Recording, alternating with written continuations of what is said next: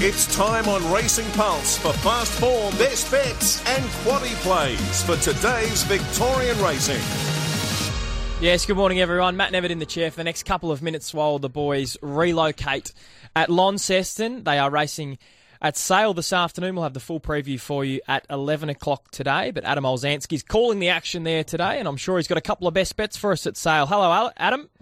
Matt, how are you going? Yes, I'm. Uh, I'm well, and uh, looking forward to the meeting at Sale. Uh, they've of course uh, come back recently from a track reno, and uh, and the track raced really well. Their first meeting, their Sale quality a couple of weeks ago, and uh, just a seven race program today. Some of the races have fallen away after scratchings, but still a very competitive card. Yeah, there's some interesting horses on the program today.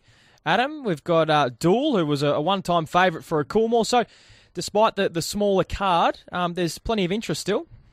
Duel's race has really fallen away. I don't know whether some would have been scared of him, but uh, uh, he's ended up the uh, two to one on favourite when I thought there was a race uh, a race where there'd be plenty of horses that uh, could potentially beat him. But uh, yeah, he's one of the highlights on the program. We see a few imported gallopers make Australian debuts. The third race, the maiden, um, could be a good race with Easterly, who's shown some ability as one of the favourites. But yeah, looking forward to the program overall. My best bets are later in the card. I think that the last race might be a good opportunity for a Votrasante to run well fresh. It's a race where there's going to be a lot of speed. I was in the corner of High Dun last start when it uh, fought on strongly to win over this track and distance.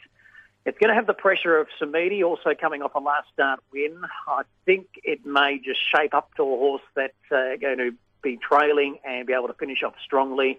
Votrasante is a sale winner, albeit at 2,200 metres, but I think the 1,700 for a kick-off is, is ideal for it. So race seven, horse number 12, Votrasante for Daniel Stackhouse and Patrick Payne, my best bet. All right, 7, 12, the best. Is there another one you, you'd recommend having a bet on today? I wouldn't mind having something on Lake Ty. I've been following it this campaign. It's been luckless in its first couple of runs back and a very good win last time. A low drawer I think it might be in a good trailing position behind the leaders. Ryuki's got the class. I think it will concede ground from the gate and be behind Lake Tyne the run. In a slowly run race on paper, it could be a sprint home. Uh, both Lake Tyne and Ryuki have got very good turn of foots, and, and, and they're going to uh, be sprinting hard late. I just thought Lake Tyne might have a, a margin over Ryuki early in the straight and be able to hold it at bay. So race five, horse three, Lake Tie, the the second favourite in that race. All right, do we do, do, we take a quaddy there today at Sale? We do. I'm going with in race four, horses one, Duel, and eight, Walter Spur, just the two in that race. In race five, three, Lake Tie, six, Ryuki, and seven, a penny spent.